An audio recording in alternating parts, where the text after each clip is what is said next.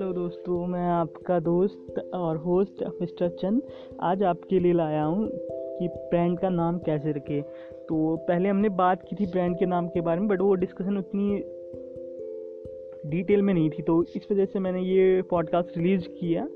तो इसमें हम थोड़ा डिटेल में बात करेंगे कि ब्रांड अच्छे ब्रांडिंग कैसे करना है मतलब अच्छे ब्रांड का नाम कैसे क्रिएट करना क्योंकि नाम से ही इंसान की पहचान होती है। ये तो आपको पता ही होगा बट एक अच्छा नाम होने से आपके ब्रांड को वायरल होने में बहुत हेल्प मिलता है। और एक सबसे बड़ा बेनिफिट ये होता है कि अच्छे नाम रखने से कि आप अपने मार्केट में इन फ्यूचर मान लो आपने ग्रो अप किया, आप बहुत ही अच्छी मतलब बड़ी कंपनी बन चुके हो तो आप स्केल अप कर सकते हो। उसके अलावा आप डाइवर्सिफिकेशन कर सकते हो, अपने मार्केट को नई सेक्टर में डाइवर्ट कर सकते हो, वो बहुत इजी रहेगा। आपका एक सिलेक्टेड पर्टिकुलर नाम रहेगा तो वो आप दूसरे सेक्टर में आपको उसको ले जाने में काफ़ी प्रॉब्लम आएगी। फॉर एग्ज़ाम्पल मान लो मैं कार ट्वेंटी फोर की बात करूँ तो उसको अगर मान लो एफएमसीजी बनाना हो, ठीक है तो उसमें काफ़ी प्रॉब्लम आ सकती है। ऐसा नहीं नहीं बनाएगा। हर कंपनी कुछ ना कुछ बनाएगी बट अगर मान लो ब्रांड वैल्यू बहुत ही बड़ी क्रिएट हो गई तो तो भी मतलब आपका नाम उतना स्ट्रॉन्ग नहीं है तो आप उसमें नहीं इंटर कर सकते। मान लो जैसे कि मारुति हो गया B M B M W आटा बनाएगा तो बी एम डब्ल्यू आटा बना सकता है, ऐसा नहीं बट थोड़ा यूनिक लगेगा वो। तो वो चीज़ें होती हैं। कि जब आप एक अपना नाम रखते हो तो कुछ चीज़ों का ध्यान रखना होता है। आ, उसमें मैं बताना चाहूँगा सबसे पहले आपका नाम एकदम छोटा सिंपल और यूनिक होना चाहिए जिसको कोई भी कैप्चर कर सके मतलब बोलने में ज़्यादा टिपिकल नहीं होना चाहिए। अगर बोलने में बहुत ही टिपिकल है तो तो भी मतलब लोगों में उतना क्रेज़ नहीं रहता उस चीज़ का। छोटा हो सिंपल हो वो ज़्यादा बेनिफिशियल रहता है आपके लिए और एक्सपेंशन करने में भी आसानी रहती है। लोगों को अच्छे से समझ में आता है। कोई भी आप मार्केटिंग करते हो या ब्रांडिंग करते हो तो लोगों को आसानी से समझ में आता है। अच्छे से याद रहता है। मतलब एक बहुत ही डिफ़िकल्ट वर्ड होगा आपके ब्रांड का तो लोगों को याद नहीं रहेगा वो चीज़। जैसे छोटा सिंपल मारुति हो गया, आपका बीएमडब्ल्यू हो गया, ठीक है, ये छोटे छोटे नाम जो होते हैं, ये याद रहने में बहुत ईजी रहता है। जियो इतना छोटा नाम है। बहुत अच्छे से याद रह सकता है। तो ऐसे जब भी आप अपने जैसे स्टार्टअप का या किसी ब्रांड का नाम रखते हो तो ये चीज़ें ध्यान में रखना। मान लीजिए मैं एक और एग्ज़ाम्पल ले दूँ जैसे एक शॉर्ट एग्ज़ाम ले, लेता हूँ कि अर्बन कंपनीज़ है जो।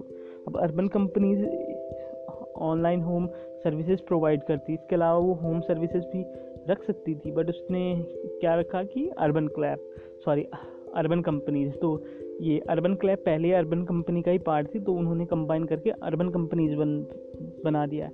अब मान लीजिए वो एक्सपेंशन करेंगे एनर्जी सेक्टर में या टेलीकॉम सेक्टर में तो भी वो जा सकते हैं उसमें, क्योंकि अर्बन ऐसा नाम है जो किसी में भी प्रोडक्ट में अच्छे से सेटिस्फाई हो जाएगा या मतलब फिक्स कर सकते हैं।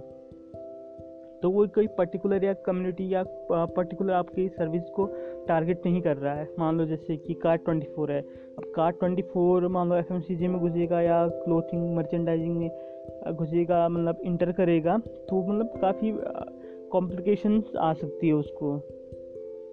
तो इस वजह से आपका जो नाम है तो एक पर्टिकुलर कम्युनिटी को ना करके एक मतलब ब्रॉड माइंडेड या ब्रॉड होना चाहिए। ताकि आप इन फ्यूचर जब ग्रो या स्केल अप कर सको तो आप किसी में भी इस चीज़ में इंटर कर सकें। तो ये काम जैसे आप ब्रांड कर दोगे, उसके बाद आपको इसको ट्रेडमार्क कराना होगा। ब्रांड का लोगो कर सकते हैं या उसका नाम आपको ट्रेडमार्क कराना होगा।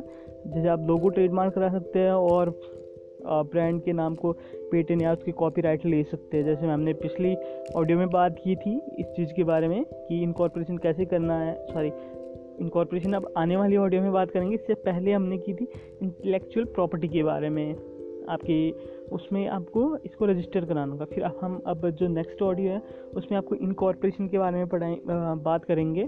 इसमें कंपनी कितने टाइप की कंपनी होती है, क्या कंपनी जो होती है, उसमें आपको कैसे यूज़ करना है मतलब कौन सी कंपनी आपको यूज़ करने में बेनिफिट होगा किसमें आपको इनकॉर्पोरेट कराना है अपनी स्टार्टअप को, या क्या बेनिफिशियल रहेगा आपके लिए, क्या लॉसेस होंगे वो थोड़ा बहुत डिस्कशन जितनी मेरी नॉलेज है, वो नेक्स्ट ऑडियो में डिस्कशन करेंगे। ओके थैंक यू आप अपना ध्यान रखिएगा अच्छे से। Take care bye bye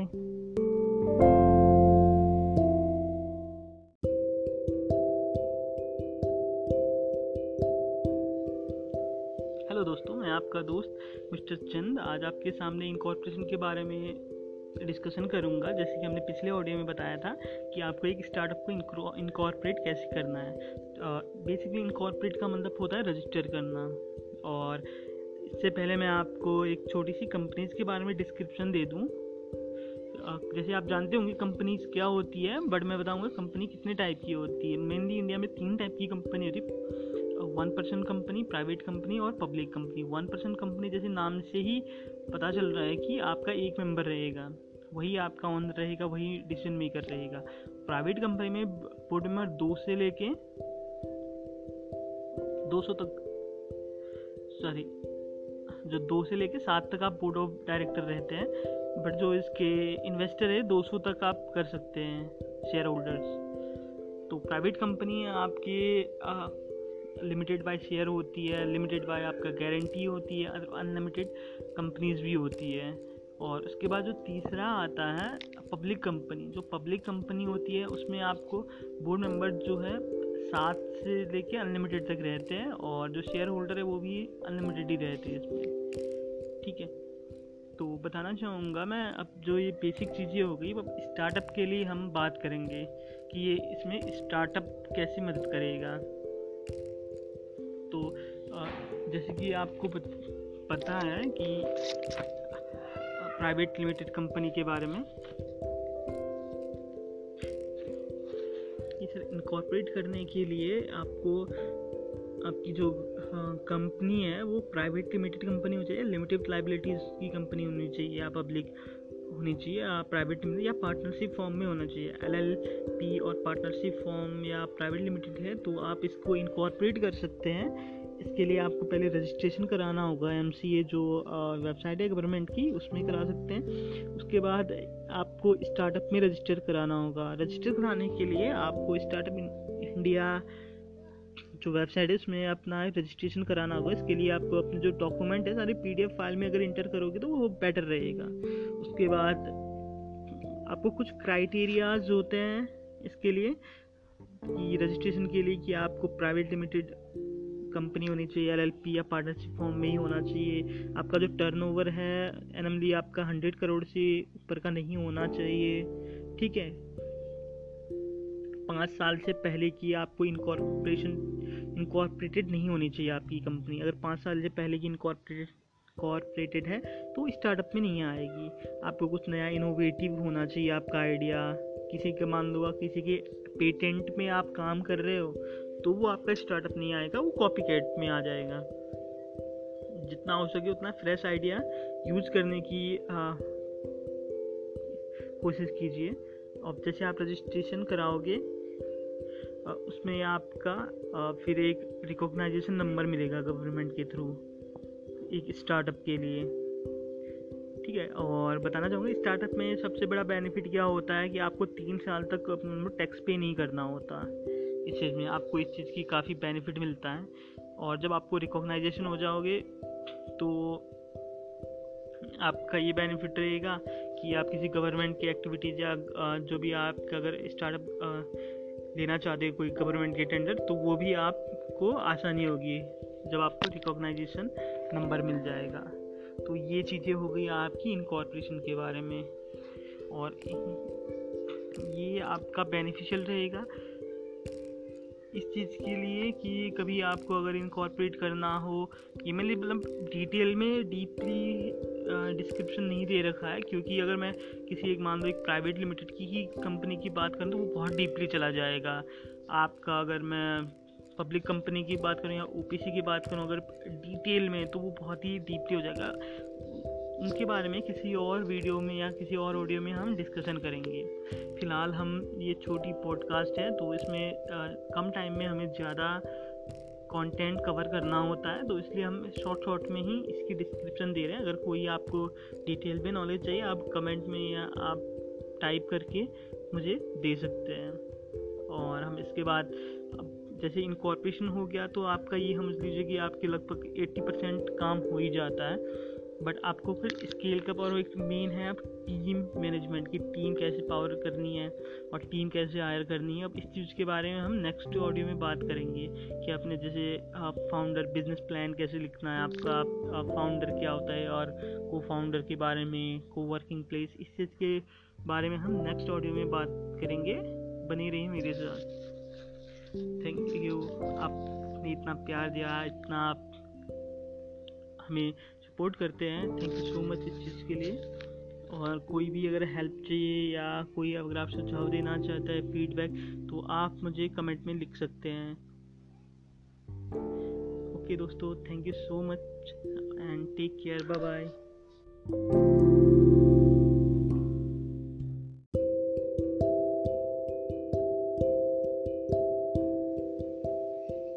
दोस्तों मैं हेलो दोस्तों, मैं आपका दोस्त और होस्ट मिस्टर चंद आपके सामने आज को फाउंडर की बारे में बात करूँगा। जैसे कि हमने पिछले ऑडियो में मार्केट रिसर्च आईपी और ब्रांड नेम और इनकॉर्पोरेशन के बारे में डिस्कशन किया है। अगर आपने ये कुछ नहीं सुना है तो आप मेरे प्लेलिस्ट में जाके इनके बारे में डिटेल में सुन सकते हैं। तो आज हम को फाउंडर के बारे में बात करेंगे। को फाउंडर क्या होता है? को फाउंडर एक ऐसा पर्सन होता है जो आपके बिज़नेस को नेक्स्ट लेवल पर लेके जा सके।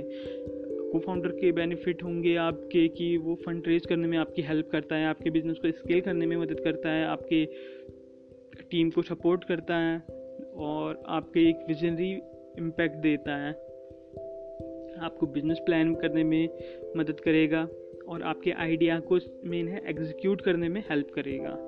तो ये को फाउंडर की स्पेशलिटीज़ होती है बेनिफिट्स होते हैं और को फाउंडर कैसे सिलेक्ट करना चाहिए सबसे बड़ी प्रॉब्लम यहाँ आती है कि कैसे सिलेक्ट करें।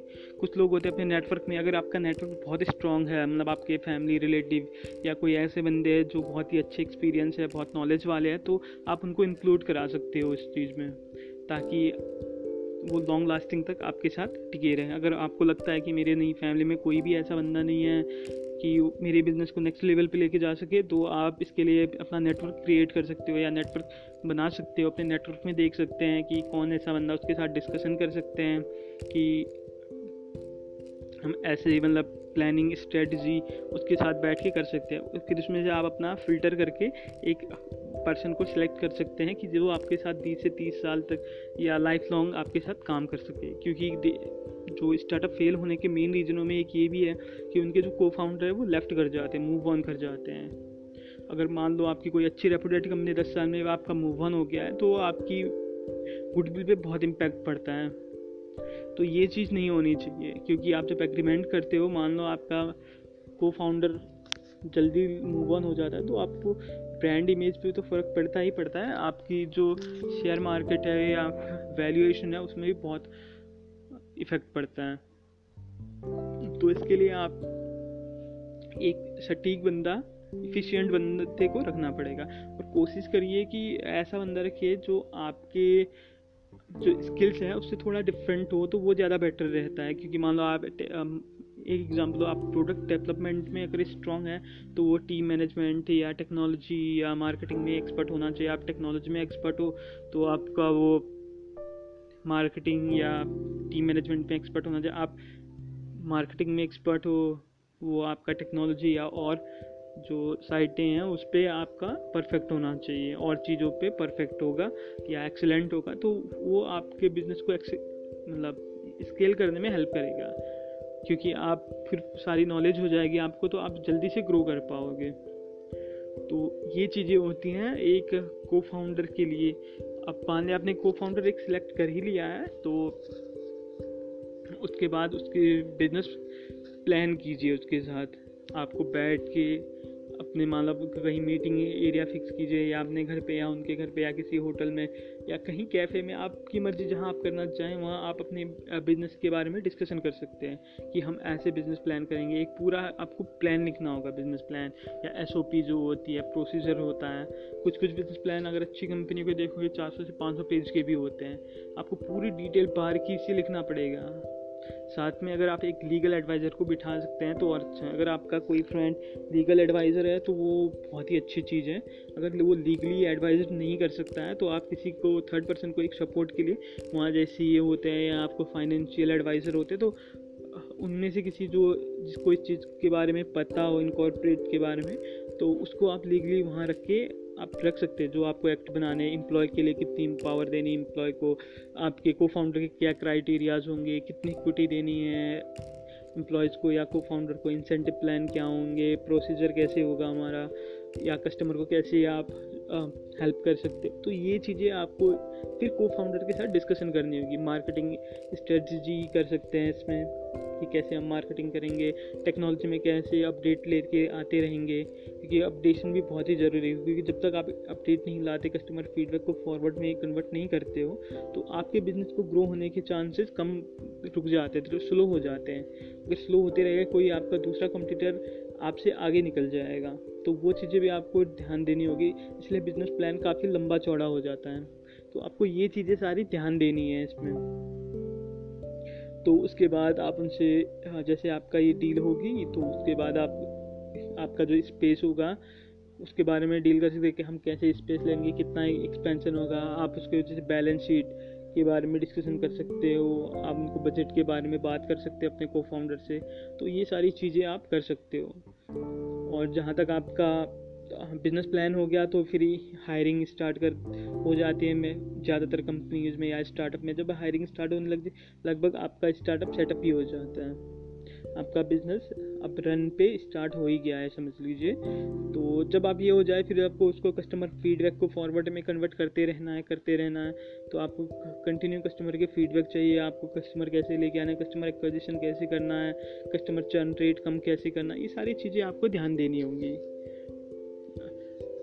Okay thank you so much hope कि ये ऑडियो आपको अच्छी लगी होगी। अगर कुछ आपको और डिटेल में जानकारी चाहिए या और कुछ समझना है तो आप मुझे कमेंट में लिख सकते हैं। और इसके बाद हम जो सीरीज़ स्टार्ट करेंगे कि एक बिज़नेस को स्केल अप कैसे करना है कस्टमर उसके बाद हम कस्टमर एक्विजिशन कैसे करना है कस्टमर की कस्टमर लाइफ टाइम वैल्यू इन चीज़ों के बारे में डिस्कशन करेंगे।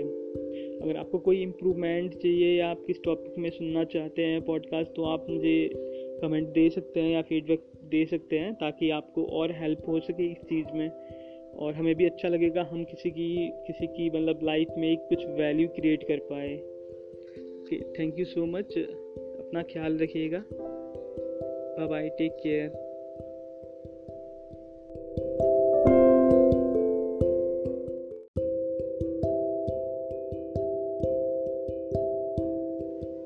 hello दोस्तों, मैं आपका दोस्त और होस्ट टी चंद आपके सामने आज जो हमारे पिछली ऑडियो में जो चीज़ छूट गई थी, उस चीज़ को आप, हम बहुत डीपली डिस्कस करेंगे। जैसे कि मैंने आपको बताया था कि स्टार्टअप के लिए कुछ स्टेप्स होते हैं। तो हम आज पहले स्टेप के बारे में डिटेल में बात करेंगे क्योंकि वहाँ पे हमने डिटेल में बात नहीं हो पाई थी।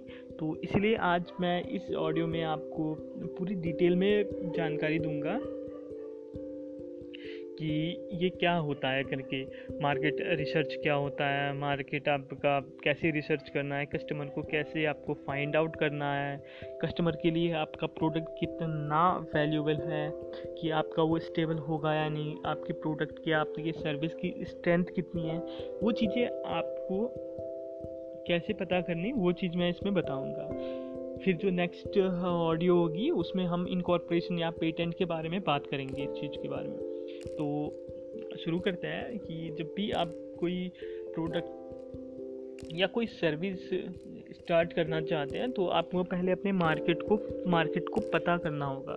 तो मार्केट को पता करने के लिए बहुत सारी चीज़ें हैं। तो उसके पहले आपको मार्केट को डिवाइड करना होगा, किस आप सेक्टर में करना चाहते हैं। मान लो जैसे आप एजुकेशन हो गया hospitality retail food transport restaurant logistic technology इस तरीके से या मार्केटिंग आप जो भी आपको पसंद हो या जिसमें आपको लगता है कि आप प्रॉपर किसी की प्रॉब्लम सॉल्व कर रहे हो तो वो चीज़ आपको उसमें सेलेक्ट करना है। उसके बाद आपको क्या करना है? उसके अंदर जाना है। मान लो आपने एक एग्जांपल लो टेक्नोलॉजी की है। आप टेक्नोलॉजी में आप क्या प्रोवाइड करोगे? कि, कि सॉफ्टवेयर बनाओगे या आप डिजिटल मार्केटिंग करोगे? या आप कोई एप्लीकेशन बनाओगे? या कोई ई कॉमर्स वेबसाइट बनाओगे? तो जैसे आप मान लो ई कॉमर्स वेबसाइट बना ई कॉमर्स में भी आप कौन सी वेबसाइट बनाओगे? ट्रांजेक्शनल बनाओगे या डिस्प्ले वाली बनाओगे? तो जितना आप उस चीज़ में डीपली घुसोगे तो आपकी नॉलेज और आपका कन्विक्शन बहुत ज़्यादा बढ़ जाएगा। तो इसलिए आपको पहले क्या करना एक प्रॉपर सेक्टर को सिलेक्ट करना है, उसमें आप डीपली जाना है वाइडली नहीं डीपली जाना है। पहले आप कभी भी बिज़नेस खड़ा करने, कोई भी स्टार्टअप या कुछ भी चीज़ हो, पहले उसको खड़ा करना है, फिर बड़ा करना पड़ता है। पहले आपको स्टैंड अप करना होगा, उसके बाद स्केल स्केल करना होगा। कि लोग क्या होता है कि पहले बहुत आपने सुना होगा कि स्केल करते हैं स्केल स्केल नहीं, पहले आपको स्टैंड करना है, फिर उसके बाद स्केल करना है। जब आप खड़े खड़े नहीं हो पाओगे तो चलना नहीं सीखोगे। तो इसीलिए पहले आपको एक स्टैंड करना होगा, अपने स्टार्ट को स्टैंड कराना होगा। तो वही चीज़ मैं इसमें बताऊँगा कि आप उसके लिए आपको मार्केट सेगमेंटेशन कैसे करनी है? क्योंकि जब आप जाओगे कि आपको वहाँ मार्केट में घुसोगे तो आपको ये पता होना चाहिए कि आप जैसे बहुत तरीके से कर सकते हो। मान लो कि देश के मतलब किस हिस्से में आप किस रीजन में कैसा कल्चर है वहाँ का, उसके हिसाब से या आपको ग्रामीण इलाके में करना है स्टार्टअप या शहर में करना है, या आप किसी कस्टमर की एज जेंडर फैमिली या के हिसाब से कर सकते हो। मान लो कोई किस एज के पर्टिकुलर ग्रुप को टारगेट कर रहे हो कि इंडिया में भी यूथ है तो आप यूथ के लिए कोई स्टार्टअप करना चाहते हो या बूढ़े हैं, बूढ़ों के लिए करना चाहते हो? मतलब सॉरी बूढ़े मतलब ओल्ड एज के या किड्स के लिए करना चाहते हो? या मेल के लिए करना चाहते हो? या फीमेल के लिए करना चाहते हो? या कोई भी जो आप मतलब थर्ड पर्सन के लिए भी कर सकते हो? या फैमिली साइज़ आप न्यूक्लियर फैमिली के लिए या कंबाइंड फैमिली के लिए करना चाहते हो स्टार्टअप प्रोफेशन के अकॉर्डिंग कर सकते हो। आप जैसे किसी लॉयर के लिए या किसी डॉक्टर के लिए या टीचर के लिए, या स्टूडेंट के लिए, या आप किसी एम्प्लॉय के लिए, किसी कंपनी में काम करता है, किसी एम्प्लॉय के लिए। मान लो कोई रिटेल में काम करता है रिटेल के लिए किसी होटल में काम करता है होटल के एम्प्लॉय के लिए, या कोई हॉस्पिटल में काम करता है हॉस्पिटल के एम्प्लॉय के लिए, किसी के लिए भी आप स्टार्टअप कर सकते हो। उसके बाद एजुकेशन के लिए कर सकते हो, या आप रिलीजन के लिए कोई स्टार्टअप कर सकते हो हाँ सोशल लाइफ स्टाइल पर्सनैलिटी ये कुछ चीज़ें बेसिक चीज़ें हैं जो आप किसी पर्टिकुलर मार्केट को सेगमेंट करने में आपकी हेल्प करेगा। मान लो आपको समझ नहीं आ रहा है क्या करना है मतलब कैसे करना है तो आप पहले मार्केट में देखोगे कि क्या प्रॉब्लम आ रही है। तो उसमें जब आप डीपली जाओगे तो आपको धीरे धीरे उस चीज़ के बारे में समझ आएगा। और आप किसी जो हम्म, उसके बाद आपको क्या करना है कि कस्टमर का जो तो आपको पर्सोना कस्टमर के बारे में आपको पता चल जाएगा कि किस टाइप की कस्टमर है। मान लो आपने कोई स्टार्टअप लिया रेस्टोरेंट का ही ले लिया। मान लो आपने डिलीवरी करें होम डिलीवरी का कर दिया आप खुद मतलब फॉर एग्ज़ाम्पल ले लेते हैं कि आपने कोई ऐसा स्टार्टअप कर दिया कि घर के में बैठे औरतें ऑफ़िस में जो लोग हैं, उन तक पहुँच जाए और प्राइस रेंज एकदम इकोनॉमी है। इससे क्या होगा कि ऑर्गेनिक खाना मतलब ऑर्गेनिक मीन्स की शुद्ध देसी खाना जो घर में बना हुआ खाना खा सकते हो ऑफ़िस में भी। अब बाहर के खाने की कोई ज़रूरत नहीं। ये आप ऐसी कुछ टैग लाइन लगा सकते हो। मान लो आपने ये स्टार्ट कर दिया। तो आप किस कि कौन से कस्टमर को टारगेट करोगे? आपका ये टारगेट होना चाहिए कि मान लो आप किस एज के कन मतलब कौन से एज वाले ज़्यादा लंच करते हैं? यूथ तो यूथ को टारगेट करना मेल लंच ज़्यादा ले जाते हैं फीमेल आई थिंक फीमेल तो अपना लंच खुद ले जाती है तो आप मेल के लिए टारगेट करोगे? तो इस तरीके से आपको एक पर्टिकुलर एरिया में करना होगा। जैसे मान लो आप तो ये गाँव, ग्रामीण इलाके में तो ये चीज़ें बिल्कुल नहीं चलेंगी। आप शहरी इलाके में तो आपको वहाँ शहर इलाके में सेलेक्ट करना होगा। उसके अलावा आपको देखना होगा कि कस्टमर लाइफ टाइम वैल्यू कैसे क्रिएट करना है। अब जैसे ये जो ये स्टार्टअप हो गया, ये तो आपका कस्टमर लाइफ टाइम वैल्यू के लिए ही हो गया। मतलब आपकी लाइफ टाइम वैल्यू हो गई, क्योंकि एक बार तो खाएगा नहीं, वो डेली डेली खाएगा। तो आपका इनकम रेवेन्यू मतलब डेली जनरेट होता रहेगा। कुछ ऐसे स्टार्टअप होते हैं कि जिसमें आपको दस दस साल में लोग आते हैं। तो ऐसे स्टार्टअप नहीं करने हैं आपको। क्यों? क्योंकि मान लो आपने आप से कोई भी एक बंदा प्रोडक्ट ले जाता है मान लो कि एग्जांपल ले लो, कोई इलेक्ट्रॉनिक की दुकान है, कोई फ्रिज ले जाता है तो वो दस पंद्रह साल से पहले आता नहीं है आपके पास। तो वो चीज़ है स्टार्टअप में कभी ऐसा नहीं होना चाहिए कि आप कोई ऐसी सर्विस दे रहे हो जो एक लेने के बाद कस्टमर आए ही ना आपके पास। तो ये चीज़ें नहीं होनी चाहिए आपके बिज़नेस में। तो उसके बाद जैसे आप, मान लो आपने कोई स्टार्टअप सेलेक्ट कर दिया आपने कोई ट्रांसपोर्ट का या हॉस्पिटैलिटी का या आपका फ़ूड या रिटेल का कोई भी आपने स्टार्टअप सेलेक्ट करा आपको उसमें अपने कंप्यूटर देखने हैं। क्योंकि कंप्यूटर ही ऐसी चीज़ है, वो आपके एग्रीगेटर होते हैं, वो आपको मतलब इस्टेब्लिश नहीं होने देते हैं। तो उसके लिए आपको उनका मतलब पता होना चाहिए कि कस्टमर की प्रायरिटी क्या है, कि आपके जो कंपटीशन है, उनके, वो कस्टमर की प्रायरिटीज को किस तरीके से पूरा कर रहे हैं और आपकी यूएसपी क्या होगी? कि आपकी, आपके पास क्या ऐसी यूनिकनेस है जो कि आपके कंपटीटर नहीं दे पाएँगे? कस्टमर को, जिससे कि आप कस्टमर को अट्रैक्ट कर सकते हो। ये चीज़ें आपको नॉलेज होना चाहिए। इसके लिए आप एक मतलब चार्ट बना सकते हो इस चीज़ का, ताकि आपको एक आसानी रहे इस चीज़ में बिज़नेस करने में। तो जब ये चीज़ करोगे तो आपको बहुत ही आसानी रहेगी अपने कंप्यूटर को जानने में। आप मार्केट के बारे में काफ़ी कुछ सीख सकते हो। तो यहाँ आपका एक प्रॉपर प्लान आपका रेडी हो जाता है यहाँ पे। अब इसके बाद नेक्स्ट स्टेज क्या आती है कि इसको पेटेंट कैसे कराना है? मान लो आपका आइडिया इनोवेटिव है, कोई नया है, किसी ने इस आपके आइडिया पे काम नहीं किया है तो इसको पेटेंट कराना कैसे? तो उसके बारे में हम नेक्स्ट ऑडियो में बात करेंगे। Okay thank you take care bye bye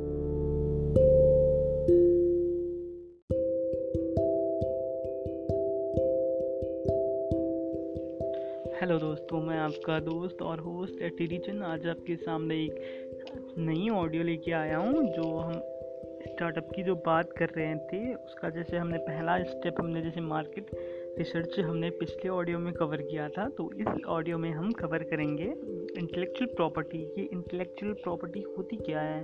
बहुत लोगों को ये नहीं पता है कि, लोग सोचते हैं कि चलो आइडिया है, इसी पे काम कर लेते हैं। बट इंटेलेक्चुअल प्रॉपर्टी वो होती है जो आपके दिमाग में आइडियाज़ आते हैं उसको आप लीगली अपना बना लेते हो। मान लीजिए आपकी कोई एक प्रॉपर्टी है या घर की रजिस्ट्री कर, करा लेते हो।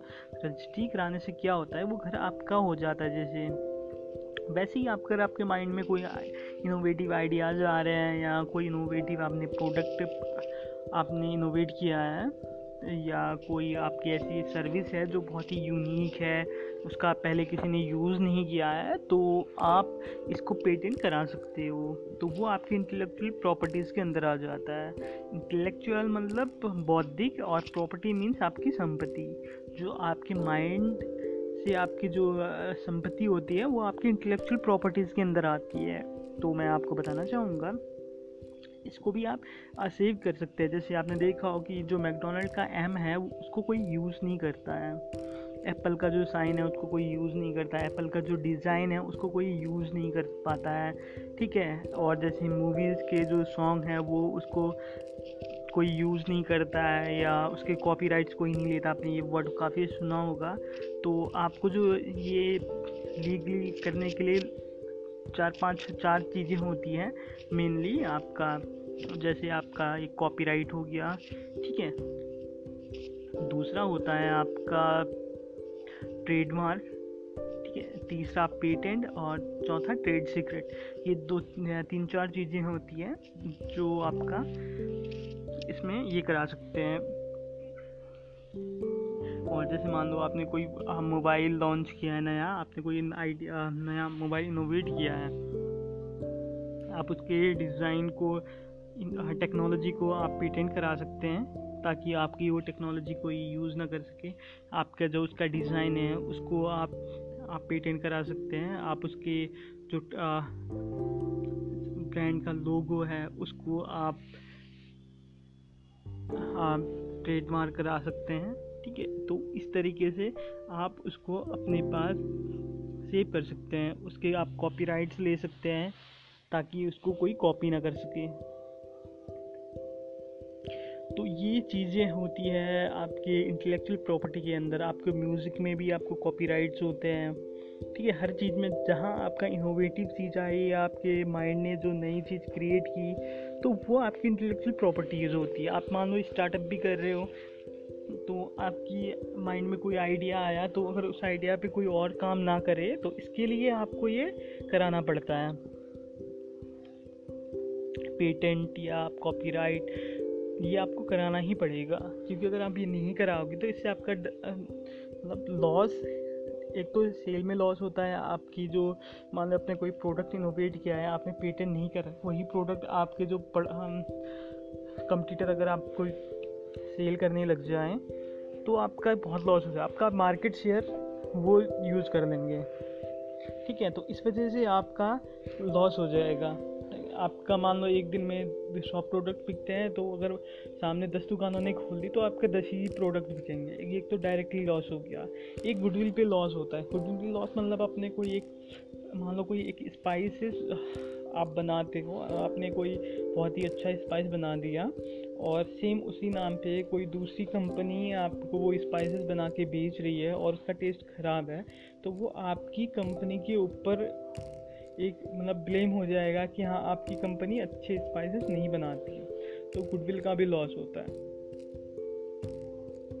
तो ये पेटेंट कराना बहुत ही ज़रूरी होता है। आप इसमें, मैं जैसे चारों चीज़ों के बारे में थोड़ा थोड़ा आपको डिस्कशन जानकारी दूँगा। जैसे पेटेंट कराना होता है एक। जो पेटेंट में आप आइडियाज़ को आप गवर्नमेंट के थ्रू अप्रूव कराते हो। पेटेंट आप कॉपीराइट करा सकते हो, ठीक है? आप आपके डिज़ाइन को, जो ट्रेडमार्क है, उसका आपका ब्रांड का जो लोगो होगा, उसका ट्रेडमार्क कराओगे। और आपका ट्रेड सीक्रेट हो गया, मान लो आपको कोई फ़ूड इंडस्ट्री में हो और कोई आपकी डिशेज की सीक्रेट रेसिपी है तो उसको आप पेटेंट करा सकते हो। क्योंकि वो ट्रेड सीक्रेट होता है। मान लो आप, जैसे टॉप नोज़ में है तो आपने एम्प्लॉय को ये top secret sorry trade secret करा रखा है तो आपकी वो जो रेसिपी है, उसको कोई रिवील नहीं करेगा।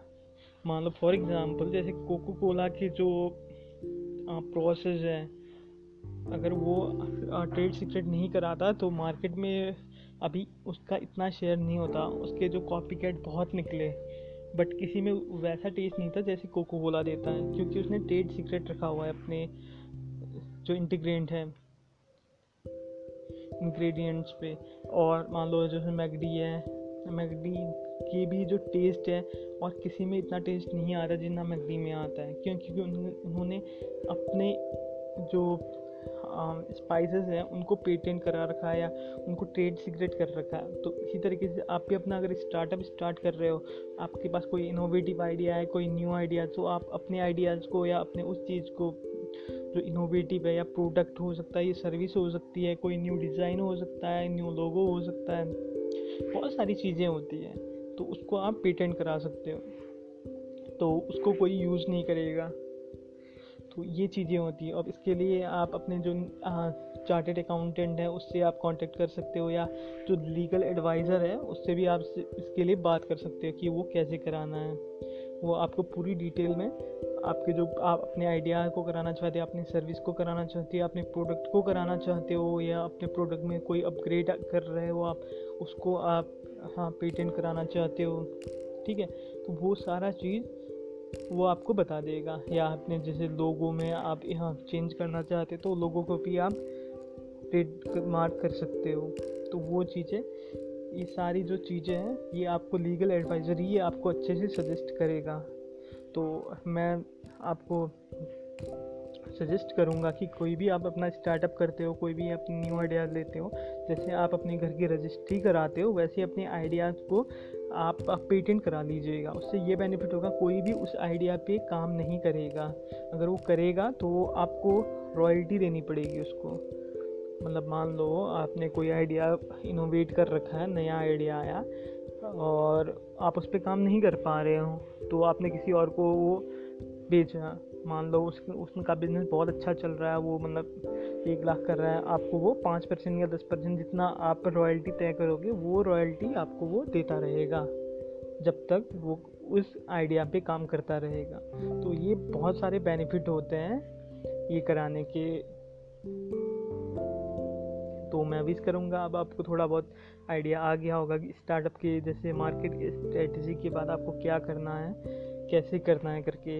आ, ये ऑडियो थोड़ी ये थर्ड ऑडियो होनी चाहिए क्योंकि इसके बाद जब मैं अब बात करूँगा ब्रांड की बात करूँगा ब्रांड लोगो क्योंकि जब आप पेटेंट कराओगे तो लोगों को भी, भी आपको ट्रेडमार्क कराना पड़ेगा ना। तो आप मान लीजिए ये और जो नेक्स्ट ऑडियो है, ये दोनों को आप एक साथ क्लब करके सुन सकते हैं, क्योंकि उसमें हम डिस्कशन करेंगे कि ब्रांड नेम और ब्रांड लोगों के बारे में जितना ज़्यादा अच्छे से डीपली हो सके उतना डिस्कशन करेंगे। और अगर आपको ये ऑडियो अच्छी लगी हो तो इसको शेयर कीजिएगा। अगर इसमें कोई कमी हो तो मैं रिक्वेस्ट करूँगा, आप मुझे वो कमी बताएँगे। तो मैं, हो सकता है नेक्स्ट ऑडियो में उसको इम्प्रूव करने की पूरी पूरी की पूरी कोशिश करूँगा। क्योंकि जब तक आप मुझे अपनी, मेरी कमियाँ नहीं बताओगे तो मैं इम्प्रूव नहीं कर पाऊँगा। तो मैं रिक्वेस्ट करूँगा कि आप मुझे इसमें मेरी कमी बताए। और ऐसे ही नॉलेज के लिए अपडेट रहने के लिए हमारे पॉडकास्ट सुनते रहें ताकि आपकी नॉलेज को और मतलब शार्पनेस मिलती रहे। Okay thank you take care bye bye